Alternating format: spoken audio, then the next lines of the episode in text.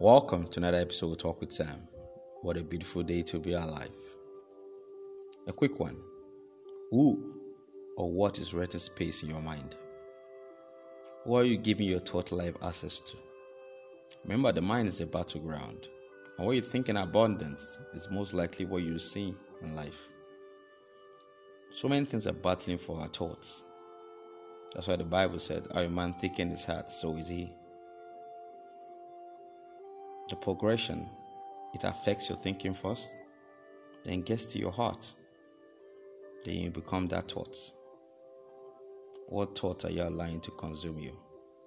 Remember you're the custodian of your thoughts. You're allowed to delete upgrade and download. Let's be productive with our thoughts today. Enjoy your day